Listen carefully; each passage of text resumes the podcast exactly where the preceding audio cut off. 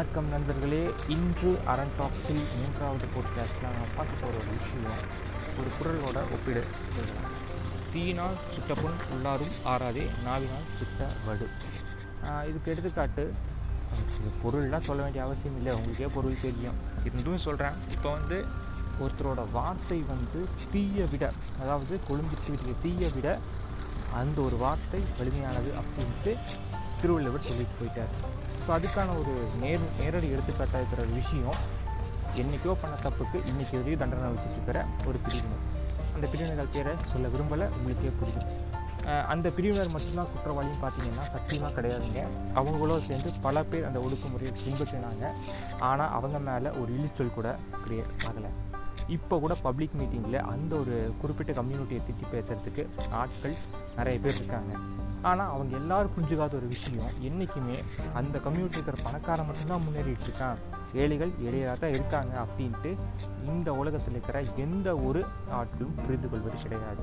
ஏன்னா அதுக்கு நேரடி எடுத்துக்காட்டு நிறைய பேர் இருக்காங்க. வறுமை அப்படிங்கிற விஷயம், தன்னோட பையனை கவர்மெண்ட் ஸ்கூலில் படிக்க வச்சு அந்த ஸ்கூல்லேருந்து அவன் காலேஜ் போய் அந்த காலேஜில் இருக்கிறதுலேயே கஷ்டமான குரூப்பை கடன் வாங்கி படிக்க வச்சு அந்த கடனை கட் திருப்பி அடைக்கிறதுக்காக பையன் எட்டாயிரம் ஏழாயிரம் சம்பளத்துக்கு ஊற்றி ஊர் சுற்றி ரெப்ரசன்டேட்டிவ் வேலை, டெலிகாலிங் வேலைன்னு பார்த்து சுற்றிட்டு இருக்கானோ அதே ஆட்கள் இப்போ இருந்துட்டு தான் இருக்காங்க. ஏழைகள் அந்த பிரிவினரும் இருக்காங்க. இப்போ நீங்கள் பொத்துப்படியாக சொல்லிடுவீங்க என்ட்ரன்ஸ் எக்ஸாம் வருது அப்படின்னு தெரிஞ்சவொடனே அந்த என்ட்ரன்ஸ் எக்ஸாமில் இவங்க அசால்ட்டாக பாஸ் பண்ணி போயிடுவான்னு சொல்லிடுவீங்க. அந்த பிரிவினர்லேயும் சில பேர் மட்டும்தான் பாஸ் பண்ணி போவாங்க. அந்த பிரிவு மொத்தமாகவே உள்ளே போய் உட்காராதுங்க. ஏன்னா அப்படி மொத்தமாக உள்ளே போய் உட்காரவும் முடியாது. ஆயிரம் சீட் இருக்குதுன்னா இந்த ரிசர்வேஷன் அமௌண்ட் போய் அந்த ரிசர்வேஷன்லேயும் நல்லா படிக்கிறவன் தான் மேலே வருவாங்க. தவிர என்றைக்குமே வந்து அடித்தட்டு மக்க பையன் நல்லா படித்து மார்க் பாயிண்ட்டாக மேலே போவாங்க. தவிர எப்பவுமே வந்து படிக்காமல் சும்மா அசால்ட்டால் உள்ளே போக மாட்டான். அந்த பிள்ளைகளுக்கும் அந்த கஷ்டங்கள் இருக்க தான் செய்யுது. மனித வாழ்க்கையில் ஒவ்வொருத்தருக்குமே ஒரு கஷ்டங்கள் இருக்க தான் செய்யுதுங்க. அந்த கஷ்டங்களை மற்றவங்க புரிஞ்சுக்கணும். இப்போது ஒருத்தன் தப்பு பண்ணிட்டான், அவனை உடனே உடனே வெறுத்துடணும்னு நினச்சிங்கன்னா வாழ்க்கையை நீங்கள் ஒவ்வொருத்தரும் வெறுத்துகிட்டே தான் இருக்கணும்.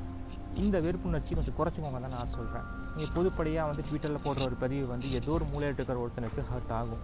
உங்கள் வார்த்தைகள் வந்து எல்லாருக்குமே இனிமையாக இருக்க வேண்டிய அவசியம் கிடையாது. ஆனால் யாரையுமே வந்து பயங்கரமாக ஹர்ட் பண்ணக்கூடாது. எனக்கு ட்விட்டர் அனுபவம், அந்த அனுபவத்தில் சொல்கிறேன். ஆரியர்கள் எவ்வளோ தான் உள்ளே இன்ஃப்ளூயன்ஸ் பண்ண நினச்சாலும் ஏழைகள் இன்னும் ஏழையாக தான் இருப்பாங்க. ஏன்னா நம்ம நாட்டில் வந்து எந்த ஒரு விஷயத்தையுமே கரெக்டாக பண்ணாத கவர்மெண்ட்டில் தான் நம்ம உட்காந்துருக்கோம். மத்தியிலையும் சரி, மாநிலத்துலேயும் சரி, அவங்க கிளியராக பண்ணணும்னு ஆசைப்பட்டு பண்ணுற பல விஷயங்கள் வந்து பலருக்கு கஷ்டமாக தான் போயிட்டுருக்கு. எடுத்துக்காட்டுக்கு வன்னியர் இடஒதுக்கீடுக்கு முக்குலத்தோர் ஆதரவு கிடையாது. வன்னியர்களுக்கு மட்டும்தான் வந்து அந்த சந்தோஷங்கள் இருக்கே தவிர முக்குலத்தோருக்கு அது ஒரு பெரிய அடி தான். அந்த மாதிரி ஒவ்வொரு கம்யூனிட்டிக்குள்ளேயும் இவ்வளோ பிரச்சனைகள் போயிட்டுருக்குங்க. முன்னாடி ஜாதி வாரி கணக்கு கணக்கெடுப்பு எடுத்து முடிச்சுட்டு அதுக்கப்புறம் பண்ணுங்கள். அப்புறம் ஒரு எக்ஸ்ட்ரா தகவல், யாரும் தப்பாக புரிஞ்சுக்க வேண்டாம். திமுகவோட தேர்தல் அறிக்கையில் ஒரு அழகான ஒரு விஷயம் சொல்லியிருந்தாங்க. அந்த விஷயங்கள் இன்று தவறாக வந்து சித்தரிக்கப்படுது. அதுக்கு ஒரு சின்ன கிளாரிட்டி கொடுத்துட்றேன். திமுகவை சப்போர்ட் பண்ணலன்னு கேட்குங்க, சத்தியமாக வேலை கிடையாது. எனக்கு இந்த மாதிரி கட்சிகளுக்கு உண்டான ஒரு சப்போர்ட்லாம் கொடுக்க வேண்டிய மனநிலையம் சத்தியமாக நான் கிடையாது.